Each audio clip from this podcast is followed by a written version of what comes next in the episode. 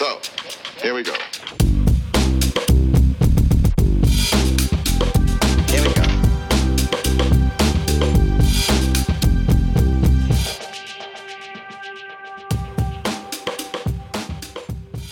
Flere og flere danske klubber har fået udenlandske ejere, men får det klubbernes fans til at vende ryggen til klubberne, er de udenlandske ejerskaber med til at fremmedgøre de danske fodboldklubber fra deres fans. For nogle klubber, FC Midtjylland og FC Nordsjælland, har de udenlandske ejerskaber ført gode ting og resultater med sig. For andre er klubbernes resultater blevet svingende, endda så dårligt, at klubberne befinder sig på vej ned gennem rækkerne. I dag handler det kritiske fodmagasin på 24-7 om, hvorvidt fans af klubber med udenlandske ejere bliver skubbet væk. Mit navn er Lasse Udhegnet. Og mit er Jeppe Højberg Sørensen. Velkommen til.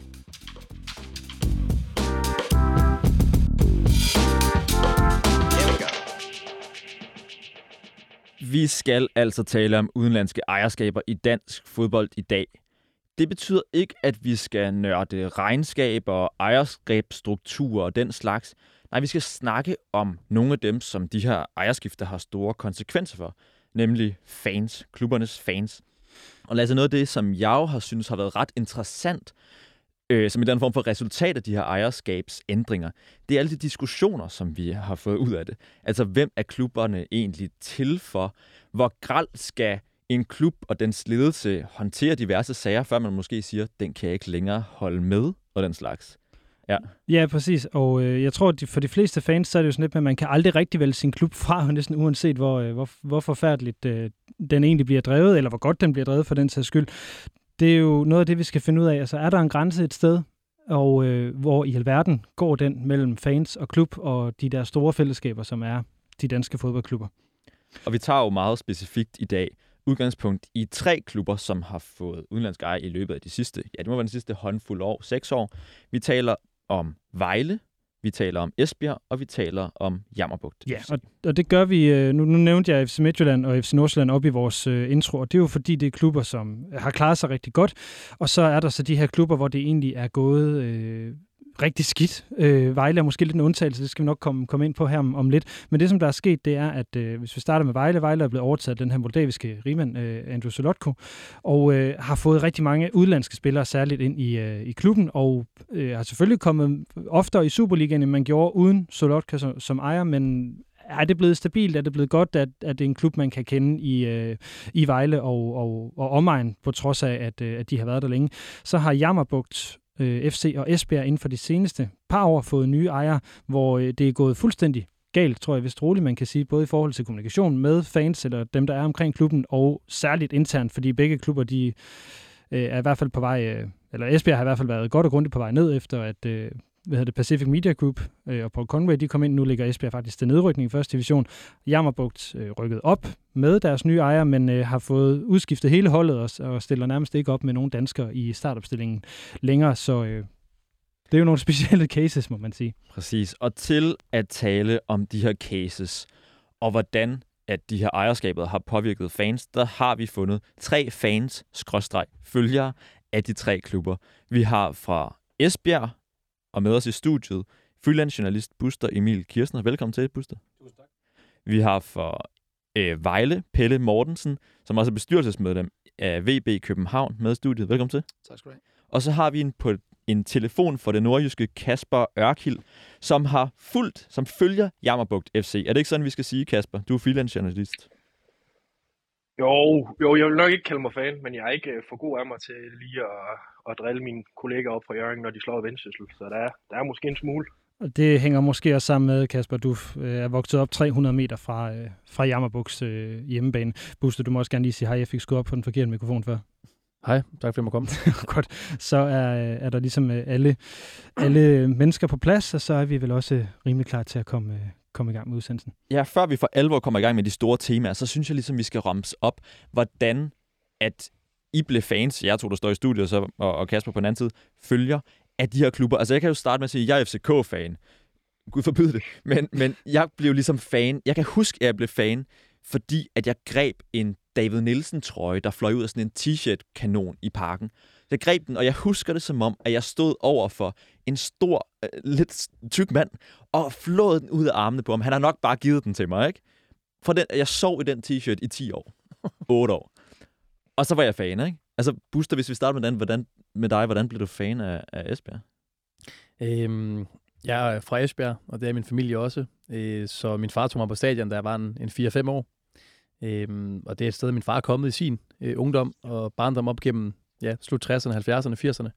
Øh, så det var meget naturligt, at han også skulle introducere øh, det, det her fanskab for sin søn. Øh, jeg har ikke en så spektakulær historie som den der t-shirt-kanon, Jeppe, jeg lige kan øh, hive op af ærmet. Øh, men man husker jo øh, det gamle Esbjerg Idrætspark, øh, hvor der kun var én øh, tribune, hvor man kunne sidde ned, og hvor man ellers måtte ryge, og en helt anderledes kultur at være til fodbold dengang i, i starten af end, end det er i dag vil sige, lige inden at vi hopper over til, til dig, Pelle, så vi kunne egentlig godt til, har du, ikke, har du et moment, hvor du sådan kan huske der med, at, at Esbjerg var, var, var noget, du sådan var enormt øh, bevidst om? Altså, bare lige for at markere Jeg, jeg, har, jeg er ob jeg kan huske den her gang, der var rift om de her guldkasketter i Aalborg i 99. Ja. At der, der betød det noget, noget særligt, at der var ligesom, man fandt ud af, at der ligesom var det der ene hold på den måde. Jamen altså, Esbjerg er jo også lidt speciel i det, der er ikke rigtig andre at holde med i området. Ikke? Altså, vi skal jo, øh, hvis man bor i Esbjerg, så skal man jo køre til Herning, og det er virkelig gud forbydet at gøre det, for at holde med dem. Så, så Esbjerg er jo klubben. Altså, det er ikke sådan, at man, altså, man kan ikke lige sådan shuffle mellem klubber og lige til S-toget ud til, til en anden klub. Så, så for mig har det ret tidligt været bevidst om, at elitefodbold, øh, Superliga-bold, var lige med Esbjerg. Jeg kan jeg kan huske masser af kampe, ikke? Esbjerg vinder 4-2 hjemme mod, mod, øh, mod Midtjylland. Det er Demba Nyren, Frederik Bavlund, de her spillere, som står skarpest for mig i den her øh, tidlige del af, af mit fanskab. Øhm, men nej, den, den, jeg må lige have den til gode til et uh, tweet på Twitter senere med, med det her, den her mere uh, spektakulære historie. Det vil vi glæde os til, Pelle. Dit, uh, eller har du et moment, hvor du uh, bliver VB-fan? Øh, ja, det har bestemt. Øh, 1. april 1999, tror jeg, øh, hvor min farfar tog mig i hånden og gik op på, på Vejle Stadion med mig for første gang. Øh, det fire år Silkeborg. Jesper Krølle Mikkelsen lavede to, kan jeg huske, og der var bare solgt. Øh, jeg kan huske, der havde været VM i Frankrig øh, sommeren forinden, og, og det hele var så spændende. De første Panini-stickers, og hele den her med, hele den der verden, der åbnede sig for en. Øh, og en del af den verden var så 11-12 km fra mit barndomshjem øh, oppe i Nørreskoven. Øh, og øh, lige siden da har det bare været en stor altså, kærlighedshistorie mellem mig og Vejle Boldklub, tror jeg. Fordi det er sådan... Det, det er noget, der bare betyder noget på sådan et, et uforklarligt plan. Øh, jeg tror ikke, man kan forklare det sådan direkte, men altså...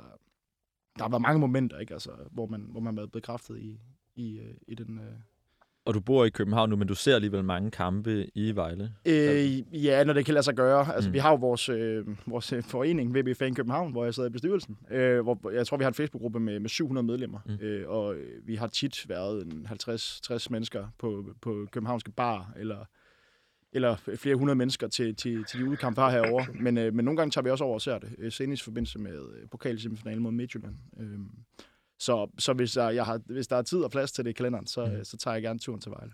Nu kan vi høre, Kasper, det er meget med det her med, hvor man, man, man kommer fra. Nu vil jeg lige spoile øh, lidt. Du har jo ikke spillet fodbold, du har ikke spillet i, øh, i Ammerbugt, øh, men du, som, som jeg sagde til at starte med, vokset op de her 300 meter fra stadion. Så hvornår begynder du ligesom at, at, at kigge på Jetsmark, som det jo hed engang, eller Jammerbugt, og så sige, det, er, det betyder noget i et eller andet omfang? Jamen, øh, i forhold til de to andre klubber her, så kan man sige, der har, har Jetsmark, som det var dengang, det var måske ikke øh, så oplagt at, øh, at tage ud og se kampene og sådan være, være sådan meget passioneret omkring det. Øh, der var OB trods alt det, som man kiggede imod os deroppe, selvom vi lige er lidt nordenfjords. Men altså, det, det har været sådan underliggende. Jeg har da haft en, en grønt øh, Jetsmark spillersæt, som 8-9-årig jeg har fået i fødselsdagsgave, og da jeg så blev ældre, så alle mine jævnaldrende, mine kammerater, de kom jo på kontrakt i klubben, og jeg så dem rykke op som Blokhus FC i 2011, og så dem spille sådan forholdsvis lige kamp op med, med Brøndby, og der var nogle tætte kampe mod Randers og sådan noget, så altså, det har jo bare været en del af sådan ens tilværelse. Jeg, øh, jeg gik meget op i sådan noget som skydning, da jeg var bare nok. Det gjorde vi jo i den samme hal, som, som det, I kalder stadion. Ikke? Altså, det er jo der, hvor alt foregår i området af sport, så det er bare sådan helt underliggende i ens tilværelse deroppe, at du ligesom har en, at du, har en, at du ligesom har en tilstedeværelse der, hvor, at, øh, hvor det der så hedder Jammerbuk nu, de også er hjemme. Ikke? Nu bor du så i, i Aalborg i, i, i dag, Kasper, og du har jo så det privilegie, at du kan dække øh, Jammerbuk som, som journalist. Bare lige for, for lige for sat sådan et billede på, hvor I egentlig er henne i jeres fanskab i dag, eller jeres, jeres følgerskab i dag. Er, er, det, er det et rent professionelt forhold, Kasper, du har til, til Jammerbuk FC? Øh, ja, altså min dækning er det 100%, men altså øh, hvis de har noget at brokse over, når det kommer til vores dækning ude på Nordjyske, så er det da også mig, de kommer hen og tager, tager fat i senest, hvor jeg var, hvor jeg var deroppe til, øh, til Jeg tror... Øh, skal have skrevet på. Øh, Så, øh, så, så ja, der er jo... Øh, der, de ved jo godt, hvem jeg er, og, øh, og min mor driver blomsterbutik øh, kort derfra og sådan noget, øh, men alligevel så, så er det mere på sådan noget, øh, sådan noget venskabeligt, øh, sådan personligt plan, at jeg kan drille mine kammerater fra, ja, fra Esbjerg eller fra Jørgen, når, når, når, når, Jammerbugt ligesom har gjort det godt mod dem, ikke? Buster, øh, du bor så også i, i København øh, nu. Hvordan er dit øh, fanskab af, af Esbjerg i dag? Det er helt sikkert blevet større end de, de, sidste, de seneste halv år, hvor jeg har boet i København. Øhm, man, man præsenterer sig ofte, jeg gør i hvert fald, når jeg møder folk fra København, som, som en, der er fra Esbjerg. Øhm, så, så jeg vil sige, at min identitet er i højere grad blevet øh, bundet op på det her med at holde med Esbjerg og være fra Esbjerg. Og der er jo ikke noget som et fodboldhold, som, som repræsenterer en by og et område. Øhm, jeg har også selv spillet i klubben i U19-afdelingen, øh, sådan øh, semi-elite, øh, var, var i den der U19-trup, uden at det blev til så mange kampe. Øh, så, så jeg har også, jeg har også tit øh, reflekteret over, at jeg sympatisør, er jeg fan, er jeg tilhænger, er jeg følger, hvad er jeg af klubben? Jeg har også lavet en del journalistik på klubben. Men jeg, man kan jo mærke, jeg kan mærke, at det betyder noget for mig, når de spiller. Jeg bliver ked af det, når de taber. Jeg bliver glad, når de vinder. Så jeg har jo noget kærlighed til klubben. Om jeg så er fan, så står jeg jo ikke der med, med rom og lys og så videre, når de spiller vel, men, men, men jeg vil stadig kalde mig fan, fordi at jeg, jeg virkelig, virkelig holder af klubben. Pelle, så lad os lige runde den af med, øh, med dig. Øh, du er i bestyrelsen i VB Fan København, så du er jo det, man vil... Jeg, jeg vil karakterisere dig som en supporter, eftersom du er organiseret og, og deltager i jeg vil sige, livet omkring øh, klubben og fanskabet. Ja, men det, det kan du helt sikkert klassificere mig som. Øh, og jeg, jeg kan skrive fuldstændig under på den der øh, tanke, som Buster også har. Altså, at jo længere væk man kommer fra, fra hjembyen og fra klubben, jo mere betyder det faktisk, fordi det er det bånd, du har tilbage til, til din barndom, til din ungdom. Øh, jeg læste på Universitetet i Aarhus, øh, arbejder i København, og har ikke, altså, jeg har ikke boet i Vejle om i, i, i 12 år, øh, men, men det betyder bare mere og mere nærmest, øh, fordi det er det bånd, du har hjem. Ikke? Øh, så, så helt enig i, at øh, det betyder utrolig meget, jo længere væk man er.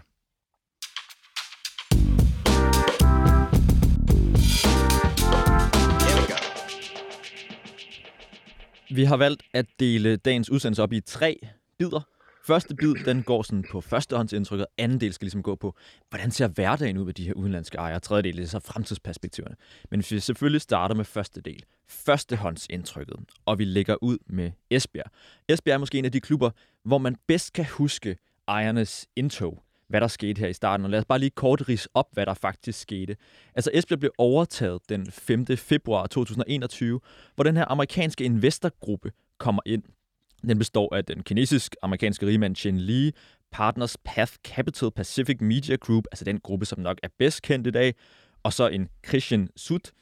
Og de her aktører, de er allerede involveret i en række klubber i England, i Frankrig, i Schweiz og Belgien. Og meldingen går på, at de skyder 45,5 millioner kroner ind i Esbjerg. Den person, vi nok bedst har fået at være lært at kende fra den her, det her konsortium, det er nok talsmanden Paul Conway. Han sagde i starten, og Buster, nu skal du lytte godt efter, Jeg lytter. Årsagen til, at Esbjerg FB var vores valg, skyldtes flere ting. For det første har klubben en fantastisk historie gennem snart 100 år, samt en flot historik med akademiet. Det er blevet, der er blevet udviklet mange store talenter gennem årene, eksempelvis Martin Braithwaite. Det er også en stærk lokal opbakning til klubben fra både sponsorer og fans. Buster, når sådan en talsmand går ud og siger den slags ting, kan du huske, hvad du tænkte, hvis du så sorterer alt det fra, der er sket sidenhen? Hvad tænkte du der? Jeg føler mig så naiv, når du læser det der op, at jeg har troet på det, og jeg har siddet der og, og været positiv. For det var jeg. Jeg var positiv. Jeg kan tydeligt huske øh, den her video, IFB smed ud på klubbens sociale medier. Et øh, close-up af Paul Conway, hvor han sidder og snakker. Øh, 4-5 minutter lang klip.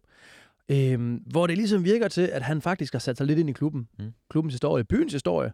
Øh, og jeg ved ikke... Jeg Hvad, må vir- hvad er det, der får dig til at, at synes, at, at han har ligesom sat sig ind i det? Hvad, hvad får dig til at tænke det? Jamen, han kunne sådan øh, name drop nogle, nogle, øh, nogle ting, nogle, nogle steder i Esbjerg, og lidt om byen, og jeg, jeg kan ikke huske, om de samme, samtidig er klippet, at han har gået rundt nede i, i Kongensgade eller Skolegade eller et eller andet, så, så vidt jeg husker. Øh, I hvert fald så tænkte jeg, okay, han har sat sig lidt ind i, hvad det rent faktisk vil sige at, at være her i Esbjerg. Og jeg må jo have været enten dum eller naiv, eller, eller begge dele, fordi de har været i så mange klubber. Altså, de kan da ikke sætte sig lige så meget ind i alle de her forskellige byer og klubber og historikker. Øhm, så jeg, jeg var positiv, og det har jeg sagt også i flere andre udsendelser, at, øh, at det, var, det, var med, det var med optimisme den første tid. Også fordi Esbjerg på det tidspunkt havde let efter nye ejere i lang tid. Altså, man vidste ligesom, at Claus Sørensens gruppen ikke længere ville skyde flere penge i klubben. Så det var jo en nødvendighed, at, at de kom på det tidspunkt i februar 2021. Hvad siger du, Pelle? Er det noget, man lytter til, når, når, øh, når klubber bliver overtaget? Kan du huske nogle af de, for eksempel, kan du huske Esbjerg, da de bliver overtaget? Hvad tænker du, da det sker? Øhm, jamen, det er lidt sjovt, fordi nu, som du også startede med at sige, så, så er Vejles historik med det her lidt, det er lidt længere end andre mm. klubber. Øh, så, så jeg tror, at når man har set Esbjerg, Jammerbuk, det Sønderjyske, andre øh, danske klubber øh, for en udlandsk ejer, så har man sådan lidt tænkt, jamen, kan vide, om de om det er den samme struktur, som vi også har i Vejle. Altså, mm. er, det, er, det, er det på samme måde, eller, eller hvad er det? Men det har man jo så set, det er det jo ikke helt, fordi der, i Esbjerg er der netop en, en gruppe af klubber, man ejer, ikke? Mm. Øhm, og som sjovt nok alle sammen rykker ned. øh, men altså, jeg tror bare, man tænker sådan lidt, nå, nu bliver de også købt op. Øhm, og jeg tror lidt, jeg har følt, at Vejle på den måde har været foran lidt på nogle, på nogle parametre. Da, altså, Vejle bliver overtaget i 2016. Vi har den her rigmand fra Moldova, eller hvad, man ved ikke helt, hvor rig han faktisk er, men Andrej Solotsko, Solotko, og han, bliver overtaget, han overtager klubben sammen med en kinesisk forretningspartner, som hedder Jin Xiang, så vidt jeg, jeg lige kan læse op her. Vi kalder ham Lukas i Vejle. Lukas, super. Øhm, kan du huske, hvad de sagde, da de kom frem? Hvad, hvad var ligesom udmeldingerne fra klubben dengang? De, de sagde jo faktisk noget af det samme, som, som Buster mm. siger, at, øh, at Pacific Group sagde om Esbjerg. Det var meget med det her med den her sovende kæmpe. Øh, nu skulle Vejle vende tilbage til sin storhed. Øh, det var en, sådan en, en en sådan lovprisning af det sådan historiske talentarbejde i Vejle, som jeg har altså, bragt ufattelig mange landsholdsspillere med sig. Øh, og øh, det kørte meget på det, at øh, nu, skulle, øh, nu skulle Vejle tilbage i toppen af dansk fodbold. Øh, så det husker jeg tydeligt øh, kommunikation omkring. Øh, og det var på et tidspunkt, hvor vi skulle til at spille vores, øh, vores 9. sæson, eller undskyld, 8. sæson i, i, i træk i første division. Øh, så det, det, det var jo noget, man gerne ville høre. Mm. Så det betyder faktisk noget. Det er det, jeg lidt leder efter. Altså, er man faktisk lydhør over for den her slags udmeldinger, når de her nye, de her nye folk kommer til? Ja, helt sikkert. Mm. Helt sikkert. Altså det, det, det, man tænker i starten, det er, hvad ved de om Esbjerg i USA? Det, det har de da ikke noget forstand på. Så, så jeg blev da sådan lidt, øh, måske lidt stolt også, mm. over at høre, okay, her er faktisk nogen, der har sat sig ind i, hvad det vil sige at bo i byen og, og være i byen. Øhm, og så igen, ja, så har man været villig til salg, fordi at, altså, de har jo siden, øh, siden overtagelsen øh, ledet klubben øh, over Skype, øh, og været meget, meget lidt i, i Esbjerg, ikke? Øh, hvilket også giver god mening, fordi man har så mange andre klubber. Øhm, så så øhm, ja, det var, det var kortveje, den her øh, begejstring for, for den kulturelle indsigt i, i området.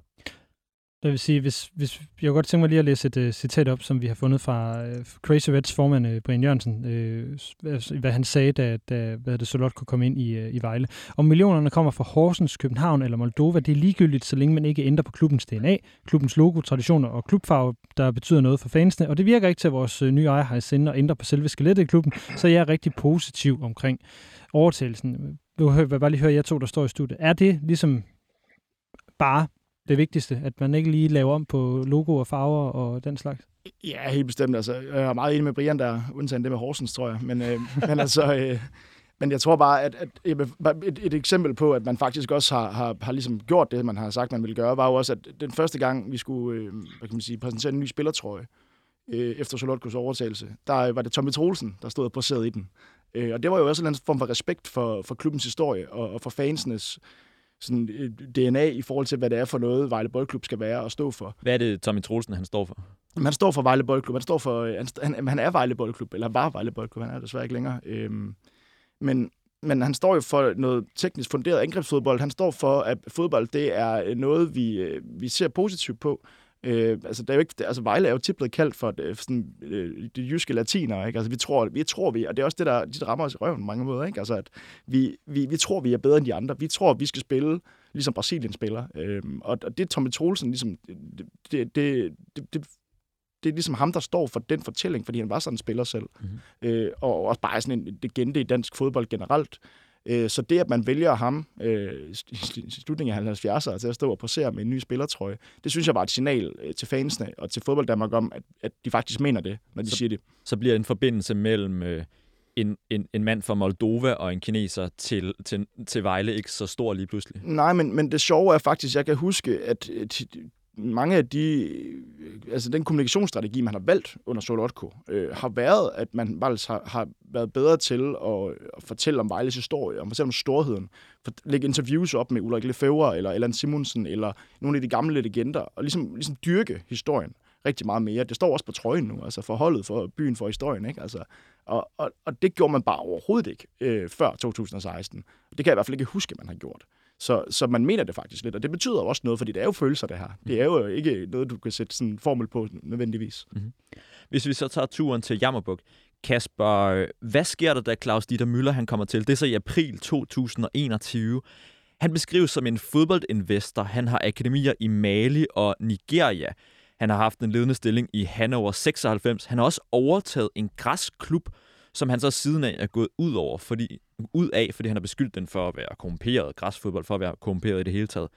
Hvad, hvad sker der ligesom, da han kommer ind i klubben? Hvad siger han?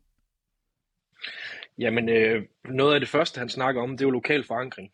Mm. Øh, og det har han i form af, af Bo Sink, øh, cheftræneren, der er i, i Tisted nu, og så Bøje Lundtoft, den tidligere formand, som jo så øh, er i det her advisory board, øh, i, i og med, at han har afsat hele bestyrelsen nu. ikke. Men det var ligesom to, der havde kørt sådan lidt parløb omkring at få den her, få den her klub godt kørende igen, efter de var nede og skrabe bunden lidt i anden division, og så ligger på det her tidspunkt ligger til oprykning. Ikke? Mm.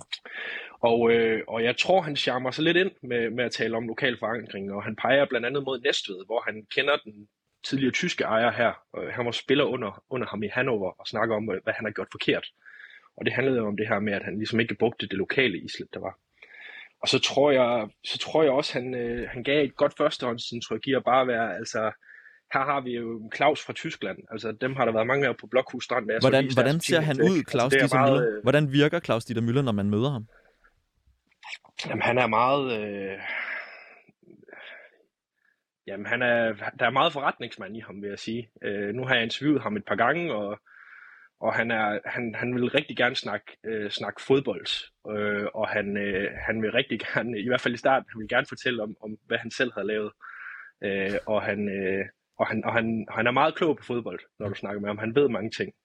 Øh, men, men det er 100% mere forretningsmand end, øh, end sådan, øh, ja, øh, i forhold til sådan Bo, Bo Sink, øh, sådan, når man står og snakker taktik med ham, ikke? Mm. Hvad hedder det? øh, Det, der går igen, kan vi jo høre med, med dem alle sammen, det er jo den her ting med at tale om det lokale. Øh, må- måske lige høre, inden vi går videre og så taler om, om det her, der, der så bliver hverdagen. Nu spørger jeg måske dumt, men er, er vi som fodboldfans simpelthen for dumme, hvis man bare falder for det her, når der er nogen, der kommer og siger, det er også en stor historie, og jeg har også lige drukket en øl ned i Kongensgade, og det er godt nok også været et arbejderkvarter, det her, eller et eller andet. At så er man bare, øh, det var fantastisk. Ja, altså, det lyder som en dårlig Tinder-date. Vil, vil, vil sammenligning Lasse. Ja, det, jeg tror, vi, er, vi var for dumme. Og jeg tror også, vi det skal ses i den kontekst, at på det tidspunkt, altså øh, for et par år siden, der var der ikke så, så mange, altså nu har vi ligesom set øh, med de her to klubber, Esbjerg og Jammerbugt, og flere ikke fra Amager, vi kunne også snakke om flere, at det kan gå galt, at det, det går galt.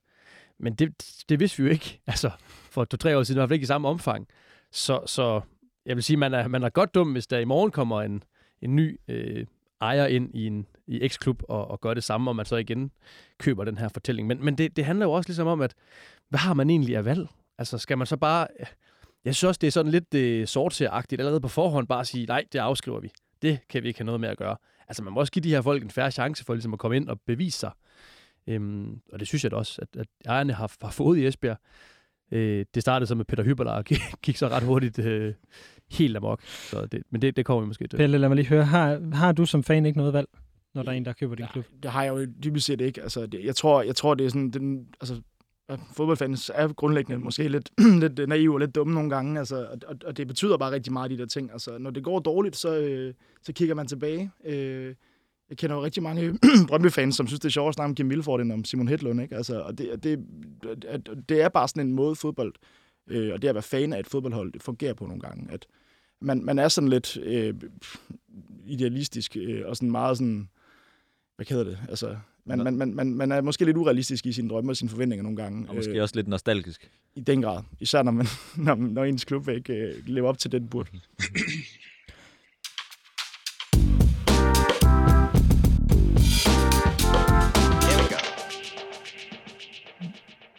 Så er vi øh, klar til den her man kan sige, anden del af, af, programmet, hvor vi ligesom gerne vil prøve at dykke lidt ned i det her med hverdagen. Altså her, hvor, hvor, hvor de her indledende rosende ord om lokal, øh, lokal øh, forankring og historie og sådan noget, de, de måske begynder at blive lidt, øh, lidt udhulet. Vi har, øh, altså vi har jo her heldigvis et kritisk fodboldmagasin eksisteret så længe, at vi faktisk har haft mulighed for at interviewe nogle af, af de her involverede parter, blandt andet øh, Claus Dieter Møller og tidligere anfører for, for Jammerbugt i form af, af Christian Ryge. Nu kan vi lige sige, det der har været helt særligt omkring Jammerbugt, det er, at øh, i vinter øh, vinterens transfervindue, der forlod stort set hele øh, stammen på holdet, 6-7 danske spillere af klubben, og siden har Jammerbar faktisk stillet op i en kamp øh, mod Helsingør, hvor, man hvor holdet bestod af 11 udlændinge fra Nigeria, Guinea, Gambia, Senegal osv., og øh, indskifterne, det var altså også øh, fem udlændinge. Vi har et øh, lille klip med, med, øh, med Christian Ry fra vores interview med ham her i december eller i januar. Jeg kan ikke lige helt huske, hvornår, men det synes jeg lige, I skal have lov til at høre, hvad det er, Christian Ry han egentlig siger om, hvorfor det er, at, øh, at han smutter, og hvad det er, han oplever, der sker med, øh, med klubben deroppe. Og så, øh, så er der jo sket noget i klubben her øh, de seneste øh, de tre måneder i forhold til, at selve organisationen er blevet lidt anderledes. Og, øh, og jeg kan jo i hvert fald godt sådan lige øh, fornemme, at, øh, at det er en anden tilgang, der bliver til, øh, til det at, at spille fodbold op i, i klubben nu her, i forhold til, at det bliver nok mere fokus på, på det forretningsmæssige, og det er helt fair. Øh, men det er ikke det, der har været, øh, der har været formålet med, at jeg har spillet i klubben i hvert fald. Så, øh, så det, er, det er ligesom en, en ny struktur og en anden måde at gøre tingene på, og det, og det er ikke noget, der lige der passer i den situation, jeg er lige nu i hvert fald. Kasper, nu, øh, nu smider jeg lige over til dig, fordi du kender selvfølgelig Jammerburg lidt, øh, lidt bedre, end, end, end vi andre nødvendigvis gør. Men altså, Christian Ryge, han siger jo, at det bliver mere forretningsagtigt, og den måde at spille fodbold på, eller i hvert fald den måde at gå til det at spille fodbold på, er eller bliver nok lidt anderledes end det, man har været vant til, fordi at øh, på det tidspunkt, der er Bosink stoppet som træner. Øh, han vil ikke rigtig fortælle, hvorfor, men man fornemmer tydeligt, at der er nogle samarbejdsproblemer. Bøje Larsen, som du også nævner, formanden er også blevet, blevet kørt ud på et, et sidespor. Hvad er det, du oplever, der sker med Jammerbugt i, i, i den her periode? Jamen, øh, man, man taber jo ligesom den her danske kerne, der er. Og, og der, ligger jo, der ligger jo en masse nuancer under det her med, at øh, sådan en som Christian Ry, han er jo advokatfuldmægtig. Øh, og øh, Claus Dieser Møller, han vil rigtig gerne have et fuldtidsprofessionelt hold, der også, ligesom de gør nu, træner om formiddagen. Så sådan en spiller øh, kan, kan man selvfølgelig ikke holde på, men i og med, at det begynder at krakkelere lidt blandt de her danskere, så kan man heller ikke holde på de danskere, man gerne vil have. Der var sådan en som Nikolaj Lyngø, som, som vel godt kunne have gået fuldtidsprofessionel, hvis han ville det.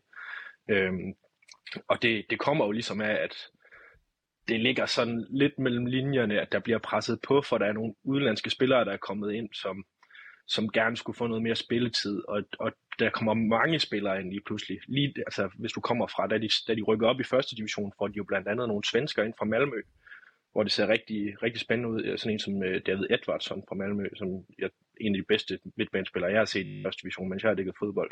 Det lignede sådan nogle gode, altså gode, fine, øh, gode, fine tilskud til det her, den her danske stamme, der havde gjort det rigtig godt. Men lige pludselig så, øh, så væltede det jo ind med, med udenlandske spillere, og så skulle det være fuldtidsprofessionelt og formiddagstræninger, og så, så krakkelerede hele det her, den her danske stamme, som, som Bosink havde fået bygget op over flere år.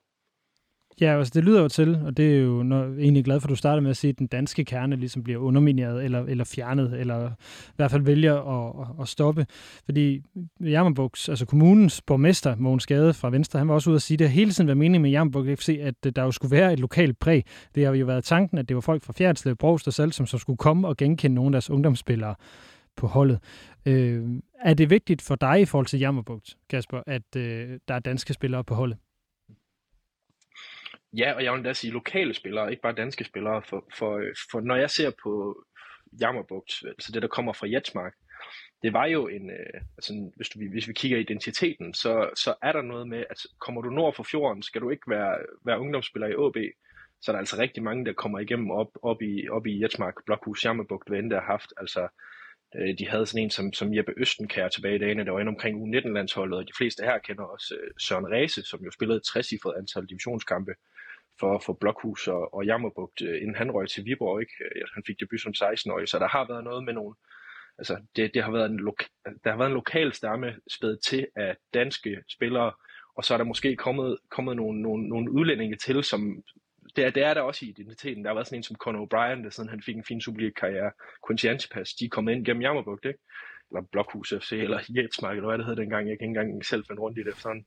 Men altså, øh, men der har været det her, det har været lokalpræget. Og, og så med nogle danske spillere er det ligesom trådt, trådt et skridt ned, og så er blevet tilført nogle udlændinge. Så, så det her, han kommer med, hvor man troede, Claus Dieter Møller bare lige ville komme med to, tre, fire gode udlændinge til det her ret fine øh, top anden divisionshold, man har der så rykket op. Det lød jo egentlig meget godt. Det er bare ikke, det er bare ikke blevet sådan. Altså nu, øh, nu på lidt så at øh, trække dig ind i diskussionen, Pelle, fordi at øh, Vejle har jo heller ikke haft øh, voldsomt, eller nogen vil påstå, at man ikke har så mange danske spillere på holdet. I de første to og et halvt år af Solotkus og, og, og Lukas ejerskab, der, der blev der købt 58 spillere med 29 forskellige øh, nationaliteter. Politikken bragte en historie om, at man havde indgået en aftale med Manchester City om, at de skulle købe spillere i Kina, som så kunne udlejes til Vejle, som så kunne love dem spilletid, fordi at, at uh, Lukas Dang der var, var præsident, og så kunne de så sælges tilbage til, til Kina for, for, for store penge. Øh, har det gjort vold på din klub? Eller føler du, der er blevet gjort vold på klubben af, at øh, det ikke er så dansk, som det, det har været? Eller kunne være? Altså, til en start, der var det jo sådan, at øhm, den sommer, øh, Solotko overtog, der, der tror vi havde fire kontraktspillere tilbage, øh, som, som rendte træne med 19-holdet. Øh, og så blev der jo bare hentet ind, og jeg kan huske den første kamp øh, i den sæson, jeg skulle op og se. Øh, jeg, jeg anede simpelthen ikke, hvad jeg skulle sidde, altså hvad jeg skulle op og se for et hold øh, spille. Øhm, og man måtte jo sidde med kampprogrammet og se, hvem, hvem var ham der, der lige øh, lavede en god aflevering, eller lavede en dårlig aflevering. Ikke? Øhm, og så absurd nok igen kamp med, at det var vores egen U19-spiller, Patrick Rasmussen, der scorede vores mål og sådan noget, ikke? Altså, selvom man har hentet 30 spillere ind på, på få dage. Øh, og nogle af dem, det var Dominic Vinicius blandt andet, en af dem, ikke, øh, som jo endte med at blive kanonsalg for Vejle, øh, og, og Alan Sousa kom også øh, sidenhen som den slags lotto men det er da klart, det, det, det der gør det da svært at se. Men, altså, man holder jo med klubben, fordi man føler et eller andet slægtskab og et bånd med den. Men, men når man ser en kamp, hvor man ikke kender nogen af spillerne, og ikke føler, at de kender Vejle, øh, og jeg tror jo også 80% af dem var væk igen, inden det var blevet, øh, inden sæsonen var slut. Øh, så, så, så er det selvfølgelig lidt svært. Ikke? Det var, jeg ville hellere se Jesper Olesen og øh, Steffen Kielstrup brænde rundt og, og dø for trøjen, end jeg vil se nogen, som, som jeg ikke engang ved, hvem er. Ja, fordi det er jo noget af det, som har været karakteristisk for mange af de her klubber. Altså, der har været stor spillerudskiftning straks efter, at de nye ejere er kommet til. Hvad betyder det, Buster, hvis jeg kigger på dig, mm. hvad, hvad betyder det, at man har spillere, som har en dansk base, og måske endda, du ved, endnu mere lokalt forankret base for, for dig som fan? Det, det betyder ekstremt meget. Mm-hmm. Det gør det. Altså, man vil gerne genkende noget af sig selv i det her. Øhm, og, og, og føle noget, hvad kan man sige? Altså, når, når man sidder der på Blue Order Arena og, og kigger ned over banen, så er det jo, når han har spillet i Tarp, ham der, når han er udviklet ud i Andrup, han har fået en guldær, alle de her ting, det ved folk. Og, og, og træner og ledere og holdledere fra de forskellige oplandsklubber kommer for at se det her, ikke? og være lidt stolt af, at selvom man kun har set ham træne over ved siden af på banen, så kender man ham lidt. Den der genkendelighed, identificering, den er sindssygt vigtig. Øhm, og ja, jeg er enig, enig i den her øh, korrektion, han laver, øh, før hvor han siger, det handler også om, om, om det ikke bare om det, om det nationale, men om, om, om det rent og skær lokale. Mm. Øhm, en, en, en point i den forbindelse, jeg lige kommer i tanke om, det er, at øh, Ole Broen, som er journalist på Jyske Vestkysten, han har for nylig taget Elias Sørensen, som jo øh, oprindeligt er fra, fra Sjælland, hvis jeg ikke tager fejl, og så har været i Newcastle og spillet og kommet til Esbjerg. Han har taget ham med over i det gamle klubhus. Og det er altså her Esbjergs klubsjæl, den ligger med alle de her pokaler og billeder på væggene, og klubben, der snart fylder 100 år. Ikke? Og det var første gang, han var der. Det var første gang, han har spillet der i et lille år. Første gang, han var i det gamle klubhus. Så han har lavet sådan lidt et stykke aktivistisk journalistik der for at sige, jamen hvad sker der, Esbjerg? Introducerer I ikke jeres spillere for historien? Mm.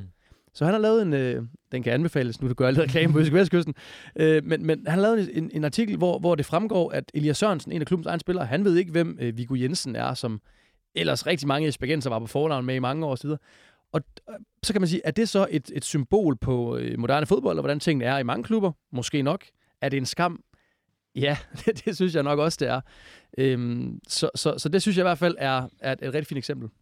Nu vil jeg lige prøve at tage til en, en, en ting ind, som, som jeg i hvert fald har tænkt rigtig, rigtig meget over i forhold til det her. Det er jo det, som vi også hører øh, Christian Ryge sige i det klip, vi lige spillede før. Det her med forretning.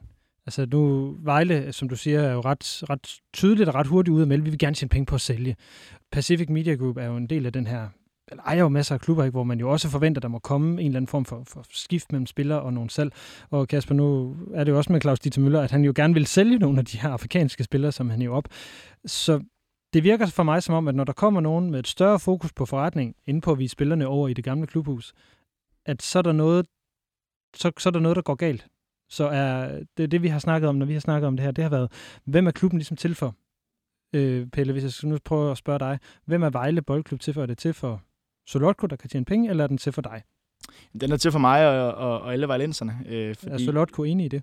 Det, det, det tror jeg, han vil sige udad til i hvert fald. Øh, men det er selvfølgelig klart, at, at aftalen mellem Vejlenserne og Solotko er, at han betaler for at drive øh, professionel øh, fodbold i, i Vejle, mod at han også har nogle fordele ud af det. Øh, og det har han jo også haft indtil videre. Vi har lavet øh, to største salg i klubbens historie øh, inden for de sidste par år øh, med Solotkos øh, strategi. Øh, jeg tror at, øh, ikke, jeg i min tid som Vejle-fan nogensinde har oplevet, at Vejle har kørt med et overskud. Men det har de altså gjort de sidste 3-4 år nu. Øh, hvis du lige tager corona, det første corona er jo ud af, af regnskabet.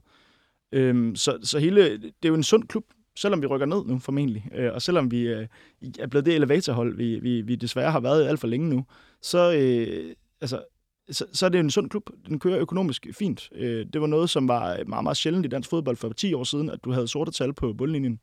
Så, så på en eller anden måde er det vel aftalen. At... Sorry, vil du hellere have, at, at klubben er lidt sundere, og det er så en, en rigmand for Moldova, og en kinesisk rigmand, altså en, vi taler en 30-årig mand, fodboldmand fra Moldova, som havde et eller andet form for agentnetværk, som man ikke rigtig kendte til. Vil du hellere have, at Vejle er i Superligaen med ham, eller at der sidder en, en, en gammel, et gammel VB-KFA i spidsen for klubben, og man så ligger i første division? altså, der sidder stadigvæk gamle VB-KF'er. Altså, noget af det, der betrykker mig rigtig meget ved Vejles konstruktion, er jo, at, at Claus Eskilsen, gammel forsvarslegende, og Gert E., som er klubrekordholder, mm. kamprekordholder, øh, sidder jo i bestyrelsen mm. med Solotko, og der har egentlig den daglige drift. Solotko er i Vejle 4-5 dage om måneden, så vidt jeg ved. Øh, og, og det, det, det er bare betryggende.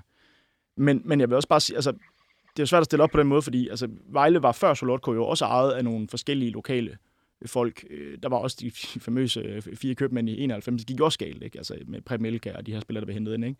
Øh, Vejle blev drevet op igennem nullerne, og starten af tierne rigtig dårligt også. Altså, vi var, vi var to gange var vi ude i aktiemission. Jeg kan huske en gang, vi stod i en kamp mod Skive, øh, og, der var 8.000 mennesker på stadion, fordi det kunne begynde at blive den sidste kamp nogensinde på Vejle Stadion, fordi vi var ved at gå konkurs og taber 2-0 til Skive. Ikke? Altså, der var 8.000 mennesker, og, og det, det var dårligt drevet klub før os. Øh, og det, nu, nu er der, altså, vi har fået styr på, på klubben, øh, økonomi. Vi har været i Superligaen tre ud af fem sæsoner. Det er altså, når man er på min alder, øh, ret unikt for Vejles historie. Men dermed ikke sagt, at der ikke er nogen ting, man nogle gange godt kan os over. Det, det er helt sikkert. Det lyder bare som om, at, at øh, nu, nu lyder det som om, du går meget ud af forsvar det her. Altså, nu ligger jeg måske lidt nogle ord og en attitude i munden på dig, mm. men, men det lyder som om, at det er vigtigere at, at, at stå op for, at, at det faktisk er at, at okay ejerskab, selvom at der jo er nogle sager, hvor, hvem er det, de der kineser, de bliver solgt til, og så er det, kommer de ind, og så ryger de ud. Altså, det er ligesom man måske både ser i Jammerbugt og kommer til at se i, i, øh, i Esbjerg. Så Øh, er det et påtaget forsvar? Nej, det, det, det tror jeg ikke. Jeg tror, det er et, et, et, et virkelighedsnært forsvar, fordi at, altså, når man har stået på Vejle Stadion og tabt 2-0 til Skive, og ikke været sikker på, at man kommer til at opleve en kamp på Vejle Stadion igen, så tror jeg, man sætter pris på, på tingene er, som de er. Når man har prøvet at lægge ni sæsoner i første division, hvor man har øh, været på Skive Stadion, øh, og man har været på øh, altså, ølstykke stadion og sådan nogle steder, og været glad for at hive en 1 hjem i overtiden, ikke? Altså, så, så tror jeg bare, man, man, man, man ser verden på en anden måde. Altså, altså det, at Vejle kan være der, det, at Vejle kan spille med i Superligaen, det, at Vejle kan, kan, kan blive ved med at betyde så meget lokalt, som det gør, for det gør det virkelig. Altså, øhm, det, det, det er nogle gange i sig selv nok for mig, tror jeg. Og det er ikke, fordi jeg skal forsvare et, et, noget, som kan nærme sig noget, altså, som de der med, med kineserne og så videre. Altså, det, det synes jeg også er noget, noget, noget mærkeligt noget. Ikke? Altså, men, men jeg tror bare, set i en, i sådan en moderne fodboldkontekst, så tror jeg bare ikke, Vejle er det værste eksempel. Øh, og øh, der er stadigvæk, bolden ruller stadig på i Nørreskoven, og det, det tror jeg bare, man skal være glad for nogle gange. Kasper, er Jammerbuk så det værste eksempel?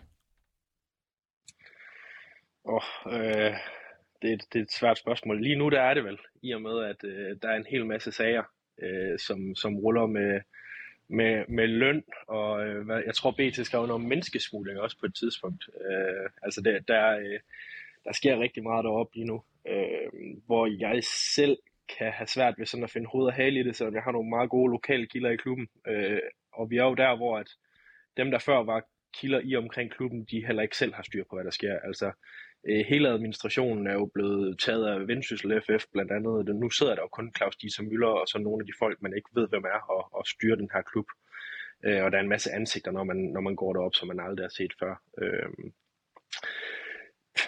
jeg, jeg, jeg har lidt svært ved at finde, finde, finde, finde hoved og hale i det, for, for han, han træder jo frem, og han snakker med, med en, og han forklarer sig. Øh, det er sjældent, det er nogle ret gode forklaringer, synes jeg, men, men det er måske der, hvor han skiller sig lidt ud, at han er der, han er der, han snakker, øh, der er et ansigt, han, er, han har en tilstedeværelse i klubben til daglig, øh, og han, øh, han virker jo sådan ret øh, stadig omkring, at det her det nok skal ske.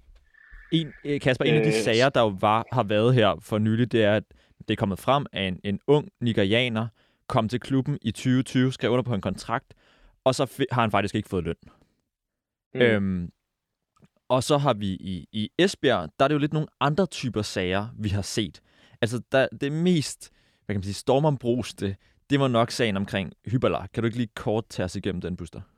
Der kommer en træner ind fra Tyskland, som er, som er sindssygt dygtig taktisk, og også øh, har skrevet bøger om, om fodboldtaktik, og øh, var var det helt store. Og øh, det viser sig så, at hans mandskabspleje er helt, øh, for at sige det rent ud, øh, helvedes til.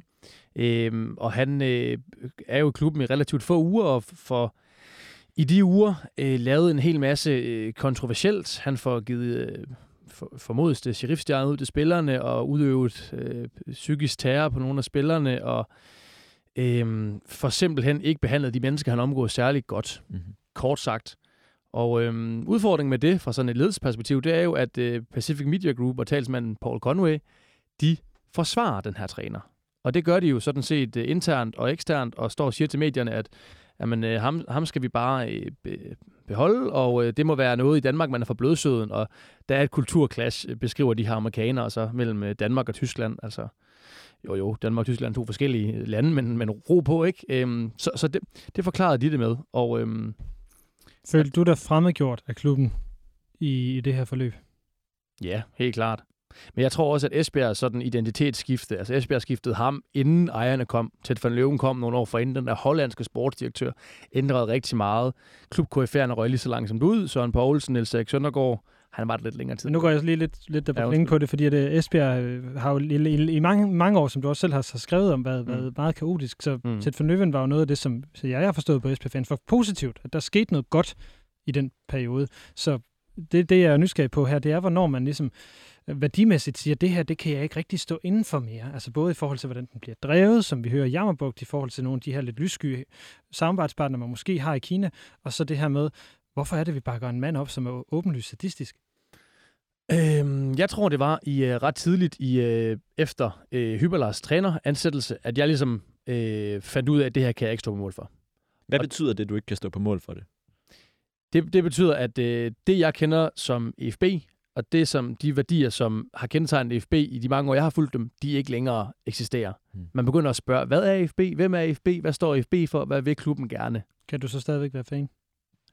Øh, ja, fordi jeg synes, at der er en, en klubsjæl, en essens, en historie, noget, der binder mig til klubben, som er ud over der, hvor klubben er lige nu. Jeg synes stadigvæk, Så hvad, hvad er det, du er fan af? Det forstår jeg ikke. Øhm, ja, det er, jo, det er jo et godt spørgsmål. Jeg, jeg, er fan, jeg er fan af det som fænomenet EFB Esbjerg. Jeg, jeg er fan af, at klubben har haft en historie, som binder mig øh, til den. Øh, jeg er fan af, at, at min far du, har været der. Du, du er fan af fortiden. Øhm, jamen, altså fortiden jo med ind i fremtiden. Altså, det, det, er nogle, det er nogle andre spillere, der repræsenterer klubben, men, men klubben er der stadigvæk. Klubben eksisterer. Øhm, så, så jeg synes sagtens, jeg kan kritisere og sagtens føle, at øh, altså føle mig fjern fra klubben, mens den stadigvæk er der, mens jeg stadigvæk bakker den op og håber på, at den ændrer sig. Og ja, var det Ja. uklart? Måske, det ved jeg ikke. Altså, jeg, jeg synes, det er en spændende diskussion, fordi vi kommer ind på, hvad en fodboldklub faktisk er. Altså, mm. er den, hvem der befolker den? Eller er dens, dens historie og omgivelser og alting, ikke? Ja, altså en, en, en, Ja. klub, en klub er dynamisk, ændrer sig hele tiden, den er foranderlig, ny, ny ansigt, alt det der, men jeg synes også, der er en, en essens, en sjæl, som går ud over det.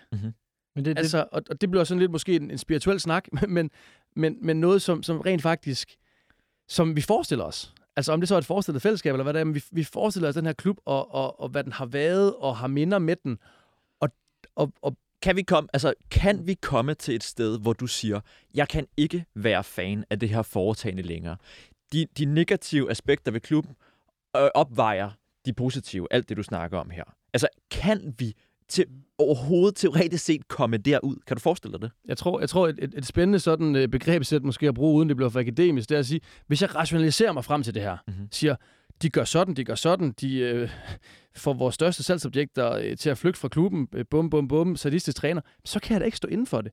Men der er noget irrationelt her. Mm. Der, der er det, at når jeg sætter mig ned og tænder for tv'et og ser en kamp, så håber jeg virkelig, virkelig inderligt, de vinder. Og det er ikke noget, jeg har rationaliseret mig frem til. Det er noget, som jeg sindssygt klichéagtigt sagt, det er noget, jeg kan føle, ikke? Pelle, Shit. Pelle, du nikker. Ja, jamen, jeg, jeg er helt enig. Altså, det er jo det der med, hvor grænsen går nu, mm. netop også, ikke? Altså, jeg, Men det jeg, lyder jo ikke til, at der er en grænse. jo, altså, jeg synes, det er meget sjovt med Esbjerg. Det, når jeg er lidt mindre kritisk, måske, så er det også, fordi vi ikke har været ude i sådan nogle situationer, som, som en hyberlar, øh, og, og den forfærdelige sag fra, fra Jammerbugt også i øvrigt, ikke? Altså, øh, jeg tror, jeg kan sige, at jeg har en, jeg har en god kammerat, der, der er Esbjerg-fan, som sagde i sommer, da det her hyberlar show, det er jo nærmest var sådan et dagligt øh, hvad hedder det, nyhedshistorie, hvem der nu øh, var ude at sige noget, noget om, om, hvor vanvittig han var, ikke? Som, som, som sagde til mig, jeg håber faktisk, at Esbjerg de taber hver weekend nu, fordi så kan de få, få ham fyret, så de kommer af med ham, så skal starte forfra, ikke? Og når man er nået derud, altså så er man jo derude, hvor man stiller spørgsmålstegn ved sit fanskab og sin, sin støtte og opbakning, ikke? At man håber, at sit eget hold taber, for at der kan starte noget nyt op, ikke? Kasper, lige kort her til sidst i, den, i det her, den her del. Kan du mærke op i Jammerbugt, at de folk, der kommer på stadion og så videre, de faktisk måske hellere vil have Jammerbugt taber, så vi kan få Claus Dieter Møller ud af klubben? Ja, nu kommer der jo ikke så mange på stadion mere. Nej. Så, øh, det, øh, så 100 procent. Øh, men det, der, hvor du virkelig kan mærke det, det er, jo, det er jo en klub, der ligesom har levet på lokale sponsorer. Og det er jo nogen, han, øh, han har skyldt penge i et stykke tid nu. Så, øh, så der er ligesom den her lokale modvillighed, som man også har kunne se i medierne fra nogle lokale, der gerne vil købe, øh, og, og nu snakker vi klubkultur og sådan noget, gerne vil købe overbygningen for et slik, for, for, for, for vi er ude i, at det er, det er jo overbygningen, han ejer. Og når vi snakker den her, den her klubidentitet, som vi lige har været inde over, så synes jeg jo, der er noget andet i de grønne trøjer med Jetsmark IF, og så de blå Jammerbugt FC-trøjer. Så, så der ligger også noget deroppe, hvor at, jeg tror, jeg tror lidt, de venter på, at, at, at, at, at han lige trækker sig på et eller andet tidspunkt. Og så kunne det måske med en konkurs gå tilbage til noget Jetsmark IF, som så kunne starte i, i Jyllandsserien. Ikke? Øh, så, så der tror jeg, der er et skæld i forhold til øh, øh klub, overbygning, og hvad de lokale ligesom hæfter sig ved. Jeg tror, de lokale deroppe, de hæfter sig ved det her Jetsmark IF. Og, øh, og hvis, de så, øh, hvis de så ser Jammerbugt FC falde, det tror jeg ikke, de vil have så meget imod, for de hurtigt kunne bygge sig op igen deroppe.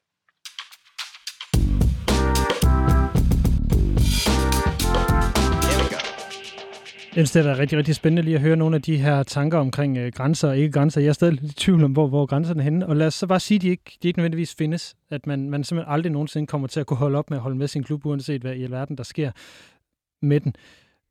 Så vil jeg så spørge i stedet for, med alt det, vi har set, hvor er det, man så kan gå hen som fan?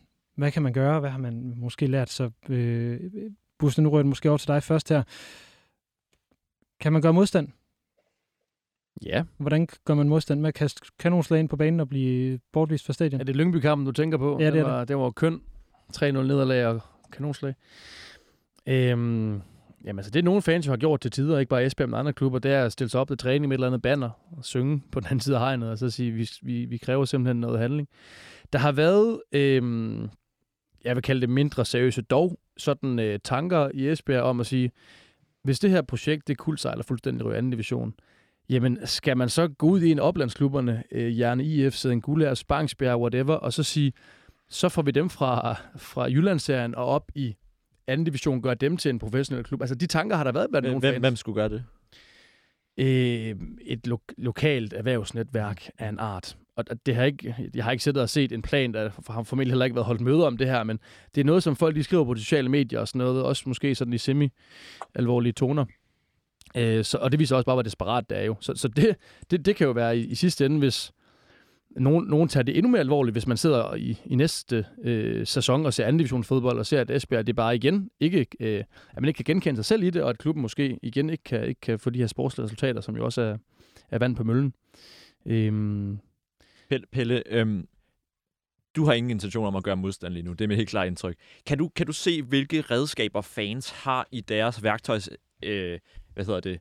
værktøjsæske, eller hvad det hedder, øh, i forhold til at simpelthen at få, nogle, få ejerne ud af klubben, hvis man er utilfreds? Ja, altså, altså nu, lige nu er der ikke nogen konkret øh, lyst til at, til at gøre modstand, fordi at det, det, det, er jo som sagt, det kører sådan nogenlunde, selvom vi formentlig rykker ned. Øh, men altså, det har vi jo gjort før i Vejle, det der. Øh, vi havde en periode på to år, hvor vi hed øh, VB Kolding. Øh, en periode, som er, står for mig som noget af det sorteste sorte i, i, i mit forhold til klubben. Øh, der var jeg ikke på stadion i to år, altså, øh, og det var, øh, det var simpelthen bevidst, fordi det, øh, det, det, det fodboldhold havde ikke noget med mig at gøre.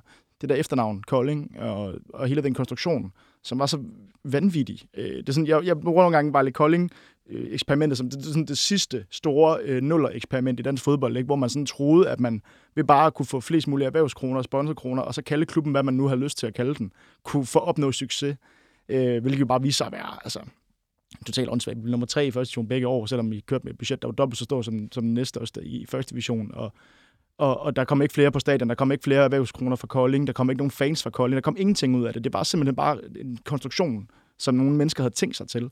Øh, tværtimod, så øh, var der kanonopbakning, da det bare hed Vejle Boldklub igen, øh, fordi at det var ligesom det, folk de ville have. Og, og om det så var i første division eller ej. Så, så, så det har vi gjort modstand på. Det der, jeg var ikke på stadion i to år, det ved jeg, der er mange andre, der havde på samme måde. Jeg, vores formand i VB København, han flyttede kun til København, fordi de lærer sig sammen med Kolding. Ikke? Der var ikke noget at blive Vejle for længere. Så flyttede han til København.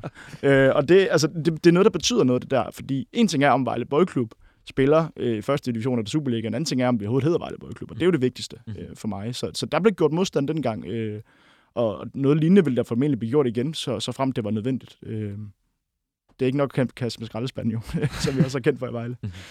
Kasper, nu øh, skal vi jo lige have den smidt op til dig også, øh, for lige at få, få en afrunding. Øh, nu er Jammerbugt jo også lidt en anden størrelse, uden at, at, forklare en, en klub, som er i første division, som jo PT ligger over. Nej, ligger de over Esbjerg? Under. De ligger under Esbjerg. Men hvad, hvad, Lige gør, under. lige under. Ja, hvad, gør, hvad gør man i, i, i Jammerbugt for at gøre modstand lige nu? Jamen, jeg tror ikke, jeg tror ikke der bliver sådan gjort øh, super meget aktiv modstand. Der har været den her lokale øh, investor, der har været ude og sådan tilbyde øh, hvad var, en million, men hvor kreditorerne skulle have den million først, og så kunne han få resten Claus Dieter, som sådan lidt. Øh, det, det virker nærmest som sådan for sjov bud. Øh, jeg tror ikke, det er fordi folk de sådan aktivt gør modstand. Jeg tror mere, det handler om sådan, øh, når du når du driver forretning derop, så gør du det også på, på goodwill af at du er et lille lokalsamfund. Altså, det nytter ikke noget at skylde penge til den lokale slagter, fordi det, så ved resten af byen godt, du, du skylder penge, og så er der ikke nogen, der vil, der vil arbejde med dig i længden. Så jeg tror mere, at han selv har brændt de broer, eller i hvert fald er i gang med det, mere end at der er nogen, der sådan aktivt går ind og prøver at spænde ben for ham. Men det er bare en underliggende ting, det her med, at selv dengang, at, at Claus Dieter Müller kom ind i klubben, sagde Bøje Lundtoft jo, at worst case scenario, det var, at øh, klubben gik konkurs, og så startede man forfra. Og det kommer, det kommer jo af, at man havde den her milliongæld fra den gamle overbygning, Blokhus FC, der også rykkede i første division. Øh, hvor man ligesom har en, øh, man har sådan en grundlæggende, jamen, uanset hvad, så går det nok. Øh, og der tror jeg måske, man, man ikke havde regnet med, at, øh, at det ville ende med, med en, en kamp kun med udenlandske spillere, øh, så kort inde, øh, som, som det nu gjorde. Så, så jeg tror ikke, at det sådan er, der, der er nogen, der prøver at, sådan, øh, at få ham ud af balance. Jeg tror, øh, det klarer han man har fint selv, ham, eller hvad? Jeg, jeg tror, jeg tror, man har, jeg tror, man har givet ham noget tålmodighed, og man har givet ham en chance. Men altså, øh, i og med, at der har været det her med at skylde penge til lokaler og sådan noget, så, så er der nok, så er tålmodigheden nok sluppet op, og jeg tror bare, man, man venter lidt på at se, hvad der sker nu.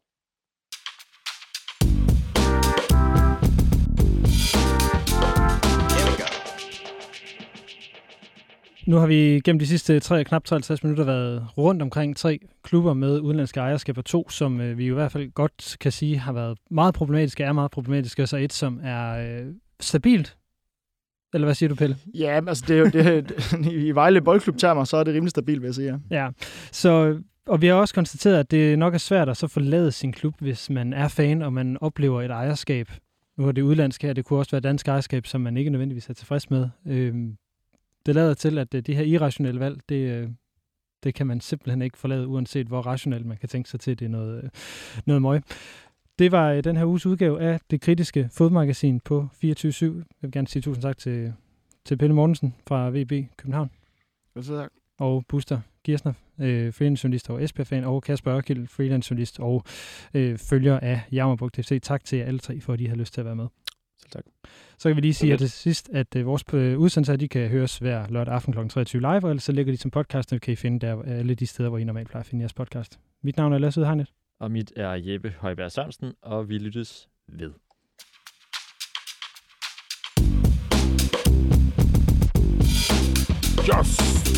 Stærke ting. Ja. Det gik stærkt, hva'?